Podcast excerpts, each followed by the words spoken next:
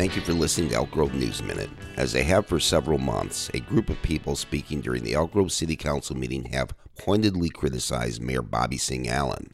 At a recent meeting, their criticism expanded and they took jabs at other council members, accusing one of stalking a woman. In reaction, Councilmember Pat Hume said, I'm sick and tired of these people, and suggested public comment be heard at the end of the meeting to suppress their voices. Two colleagues supported this preposterous idea. The problem is, by putting public comment at the end of the meeting, you are declaring defeat to this group of critics. Furthermore, relegating it to the end of the meeting suppresses the voice of members of the community who may not speak regularly and discourages participation in our government. Thankfully, the mayor, the most frequent target of the criticism, didn't take Hume's bait. Let's hope Singh Allen does in fact have a lion's heart.